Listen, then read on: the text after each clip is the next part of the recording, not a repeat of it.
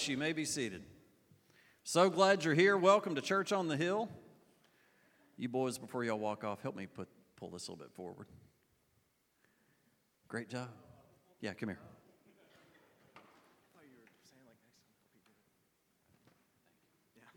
here.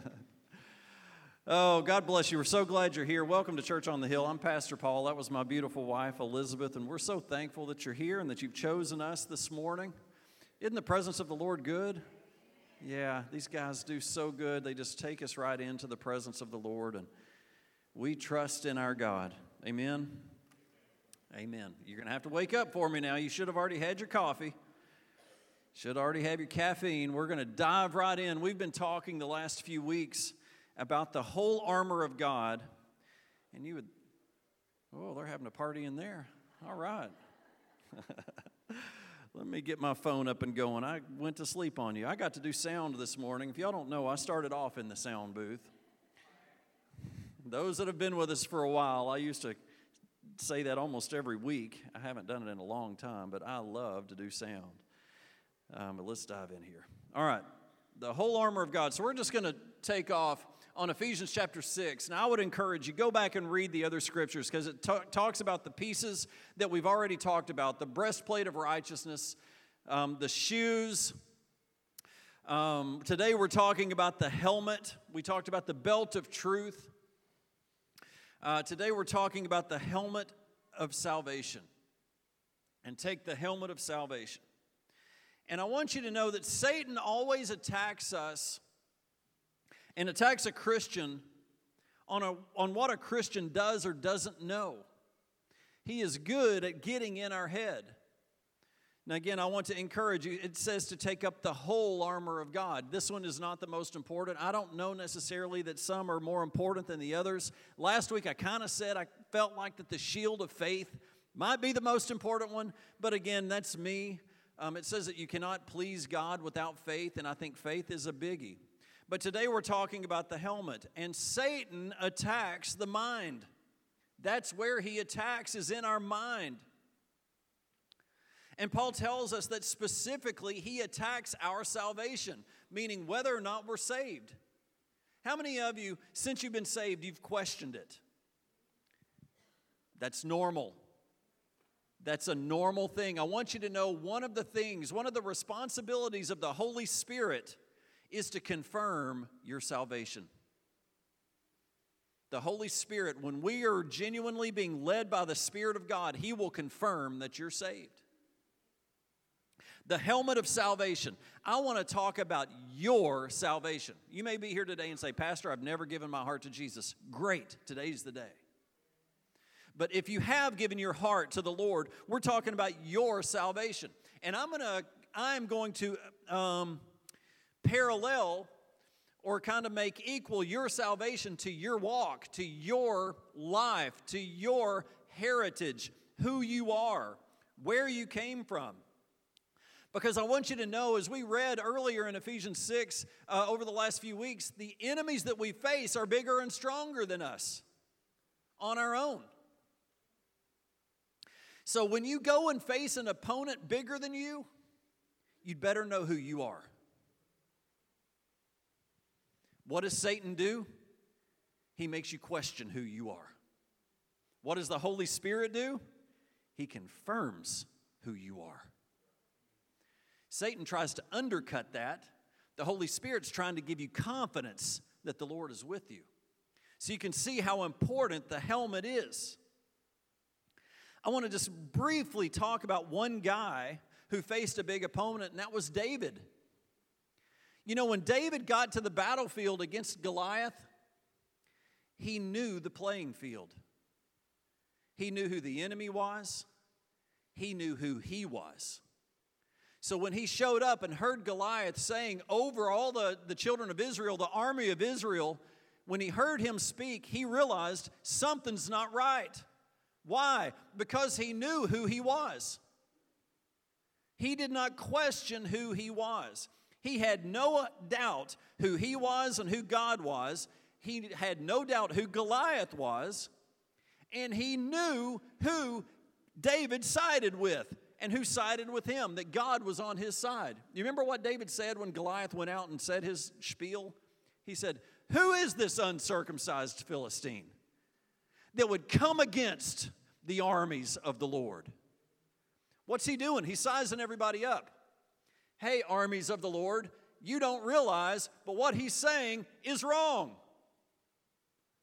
You stand on the side of victory. We just need to go take it.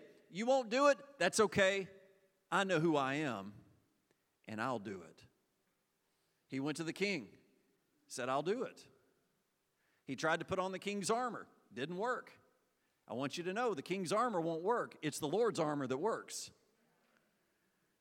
He was equipped with the Lord's armor. Now, I want you to know David was a little guy, he was a good looking guy.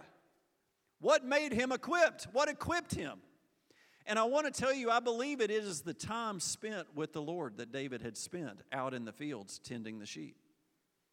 He spent quality time, day in and day out, with the Lord, intimate time. Time through challenges, time through battles, time through just sitting there watching the grass grow. Can you imagine watching sheep has to be a little bit boring? At times. At others, you're facing lions and tigers and bears. Thank you. Those of y'all that don't know, that's from The Wizard of Oz. Sometimes it's very exciting, other times it's pretty boring. But what David did was he was worshiping the Lord. He was writing songs, he was talking to God. So that when he faced a battle, there was no question. Why are y'all hiding behind the rocks? Would you get out from behind the rocks? We've got a victory to win right here. It's going to be awesome. We're going to hold this big doofus's head up and show everybody. Yeah, he's big, but don't you know who God is? He knew who he was. So, your salvation or your knowledge and assurance of your salvation, I believe, is based on your time your knowledge and your experience with God. The helmet is so important because you must know who you are in order to fight an enemy that's greater than you. You must know who you are. Construction workers wear helmets to protect their heads from falling objects. Football players well, wear helmets to protect their heads from other players. Motorcycle riders should wear helmets. Everybody say amen. My motorcycle rider didn't say amen. You go to other states, sometimes they're not wearing helmets. Sorry, not a good decision. There's a lot of factors that are in play that's even out of control of the motorcycle driver. I owned a motorcycle for a month, had a dog run out in front of me, sold the motorcycle. I'm a motorcycle fan. I still have my M on my license. So if you've got one and you want me to go ride with you, I'll ride with you. hint, hint. So, can I just tell you, in your life, you're going to have accidents. Accidents happen. Why? Because we're not perfect. We're not perfect. And I want to ask you after your accident, were you wearing your helmet? Damage to other parts of the body usually are pretty minor, but damage to the head is usually major. Brain damage is something hard to recover from. So, why is it so important to wear a helmet? To protect the head, because the head is where the brain is. We need to be protecting our mind. Without the helmet, we can sustain it. we would sustain an injury to our head, and depending on the damage, anything could happen from loss of body function to walking to talking, or to partial or complete loss of memory. How many of you have hit a challenge and you completely forgot who you were? You can get something like a concussion or enter into a coma, and if the damage to the brain is severe enough, you can be paralyzed or even die. Now, we can look at that in the physical sense, but I want you to be looking at it in the spiritual sense. You can be in a spiritual coma, you can have a spiritual concussion, or you can kind of just check out altogether. It is very easy. And in Ephesians, when Paul refers to salvation, he's talking about the salvation or deliverance from the penalty of sin. And he's referring to justification. And so maybe you can kind of start to grasp this Ephesians chapter 6, verse 17, that the helmet that we are to take on is our helmet of justification. The, the helmet of justification, salvation. I'm using a lot of big preachy, churchy words this morning, but hang in there with me. You have been forgiven. You have been made right with God. You have been covered with the righteousness of Christ. You have been put in good standing with God. That is a blow my mind type statement. That's who you are if you have received Christ as your Lord and Savior. So, why does this matter? What, what's, the, what's, what's the big deal with this helmet of salvation for the Christian? Especially for the Christian in spiritual warfare. What is the use of the helmet for the Christian who finds himself in a battle? When we experience damage to our head, usually sin, and we're not wearing the helmet of salvation, Satan sneaks in and makes you question who you are. Am I really saved? Is God really real? You stink. You're no good. You never have been. To simply put it, putting on the helmet provides us with the assurance of salvation. And it is a matter of the mind. Assurance of salvation is a factor of what you know, and capital W, who you know.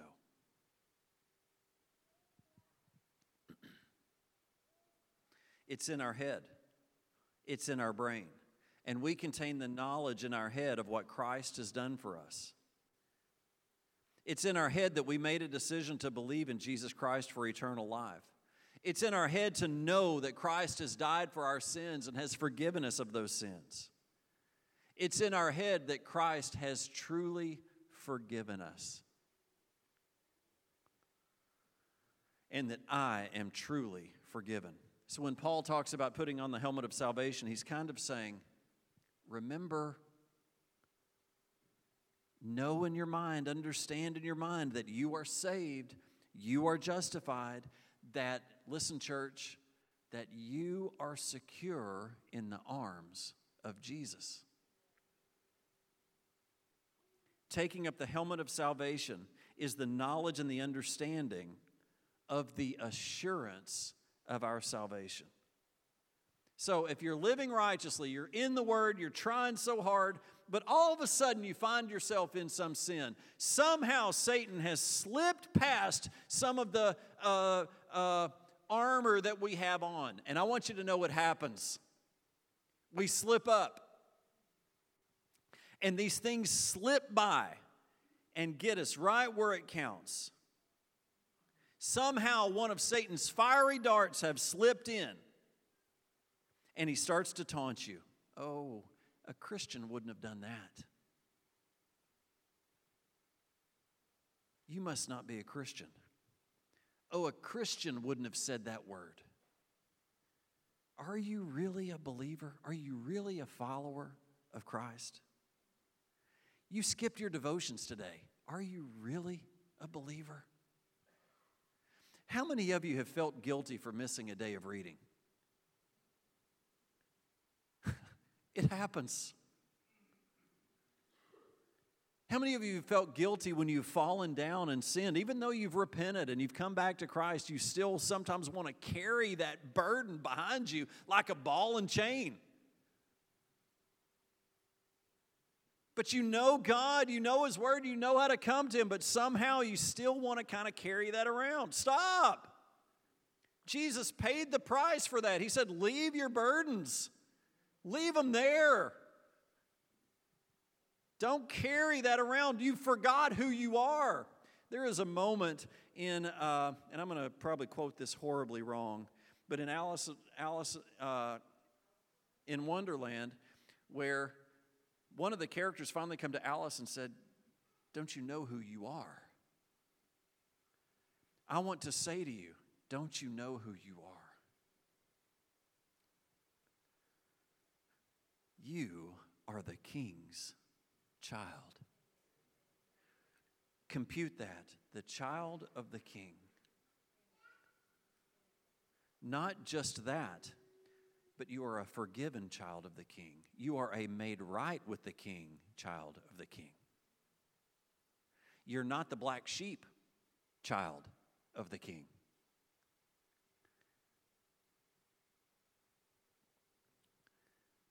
You must be wearing the helmet of salvation. I kind of feel like it's a last line of defense when these things come in and actually get to you. When you start questioning in your mind, you're at risk at turning the wrong direction. Now things are about to really go bad. Satan has gotten past the shield of faith, he has breached the breastplate of righteousness, and now he's attacking your salvation, questioning whether you're saved or not. Sometimes you might even start to think you've lost your salvation, that God doesn't love you anymore, that God has given up on you, that God has thrown up his arms and turned his back on you. Listen to me, church. Don't check out because I know you battle this. Those are lies from the pit of hell. God is not a God who gives up. God doesn't give up.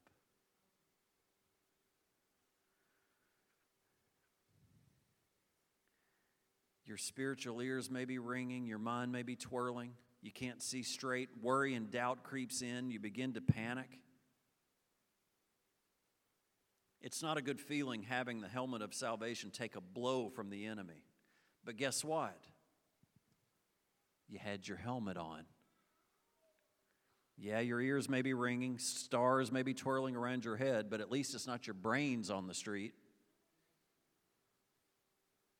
And so, these situations, if you have your helmet on, if you are knowledgeable about what the Bible says about your salvation in Jesus Christ, you can be sure that you are saved, no matter what the devil throws at you.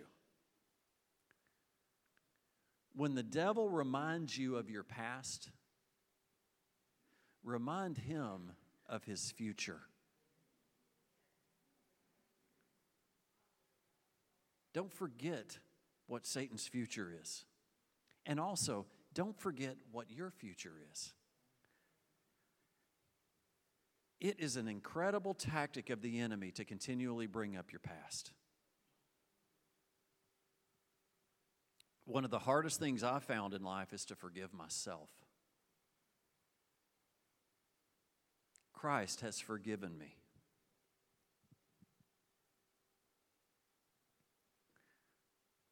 So, how do we put on the helmet? Let me just conclude today about how we take up the helmet of salvation to know that you're saved. How do you know that you're safe and secure? Well, the first part of as we looked at this armor is it is based on your knowledge. It's not based on your works. It's based on what and who you know, not what you've done. Not what you've done on the positive nor what you've done in the negative. Romans 8 chapter 8 is a great passage on the security of the believer we read, Once we are saved and justified by God, that nothing can separate us from Him. Can everybody say nothing? Nothing. Not your sin, not the enemy, nothing. Not anyone else, nothing. Not angels or demons, not death or anything in heaven and on earth, which even includes ourselves I can't hijack my life so badly that I am removed from God's love. I may feel like it, but I can't. Nothing we can do can separate us from God's love. In Romans chapter 8, verse 38, it says, I am convinced that nothing can ever separate us from God's love. Neither death, nor life, nor angels, nor demons, neither fears for today, nor our worries about tomorrow, not even the powers of hell can separate us from God's love. No power in the sky, above, or in the earth below, indeed, nothing in all creation will ever be able to separate us from the love of God that is revealed in Jesus Christ our Lord. Some of you need this on your refrigerator. Some of you need this on your uh, mirror when you're getting ready in the morning. Some of you need this in your car when you start to doubt, when you start to hurt. God is with you, and nothing can separate him from you. The assurance of salvation is so important to the Christian life. Somebody might think that it is, a, it is a peripheral or a controversial doctrine. It's not, it's central. It provides us with great peace and comfort to know that God loves us so much that no matter how far I may fall off, He still loves us. Unconditional and infinite love is one of the best motivators to spur us on in the Christian life. I'm going to share something. My son's just going to have to forgive me, but he had got his truck in bad shape, and something that got he had gotten stuck. He had stuck his truck and into some of you men out there. You're like, oh yeah, finally, way to go, Pete. Good job. But um, something that came out of Sunday school that I had not recognized is that in my mind, I just was like, what were you thinking? What'd you do? Why'd you do that? What the heck? How did you get to this point? Goodness gracious.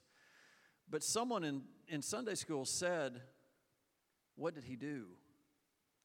He called his dad.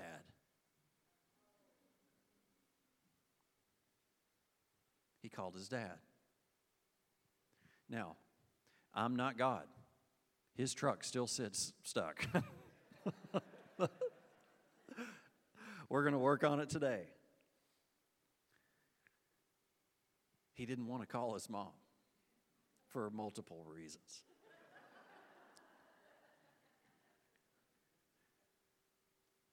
But there's something incredibly significant about being at that point and stopping and remembering who you are. And I've got somebody that can help me. Somebody that will help me. Somebody that's got my best interest in mind. Now, on a natural standpoint, I beat Pete up pretty bad through that whole endeavor. I want you to know God's not a God that beats you up.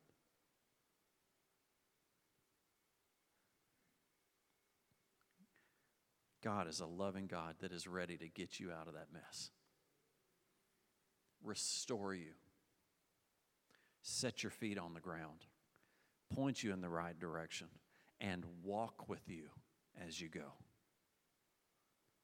Such a great image that uh, our Sunday school class gave me this morning. Who you going to call?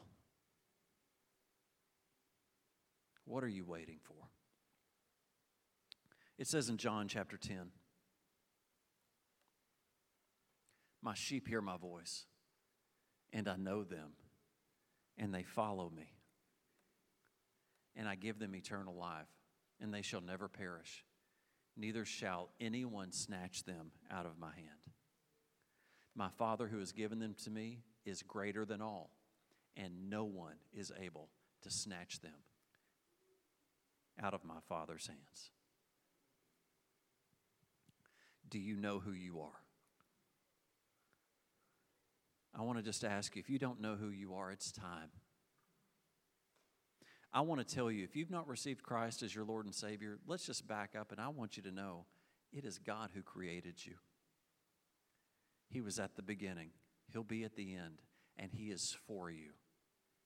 He has been waiting for you, and He loves you we here as a church family are ready to take you in and to help you walk. I want you to know I, there are people here in this church right now that have gotten their truck stuck. He's not the first one to do this. I've done it. I just didn't tell him. I told his girlfriend. I didn't tell him. it wasn't the time for that story. struggling in marriage, struggling with kids, struggling with health, struggling with decisions, struggling with addiction, struggling, struggling, struggling. We're walking through it, but I want you to know it's a different walk when you're walking with the Lord. There's no way for me to really explain that except to say it's a different walk. And you view it completely differently. What Satan's trying to do for bad, God wants to do for good. And I know him to be faithful. And there are people sitting next to you that knows this faithful God. Would you consider giving your heart to Jesus today? Let's just pray. Father, in Jesus' name, I just thank you that if I know who I am, I am assured that I am yours. There is no question as I start to look, as I start to dig. But Father, I just ask you to forgive me for the times that my buttons get pushed and I forget who I am. And I waver and I fall. And I don't come running back quickly. Help me, Holy Spirit, to remember who I am. Help this church body to know who we are. We are yours. Just ask right now, those that don't know Jesus, would you just pray with me and just ask Jesus, just say, Jesus, I give my heart to you. I ask you to forgive me. And I receive you today as my Lord and Savior. It says in Romans uh, I'm going to draw a blank. And it says in Romans that if you'll confess with your mouth that Jesus is Lord and believe in your heart that he was raised from the dead, you will be saved. Would you do that? Just thank you, Lord. You're so good. It's in Jesus' name we pray. Amen. Amen. Will you guys check out the screens? We're going to show you our announcements. God bless you.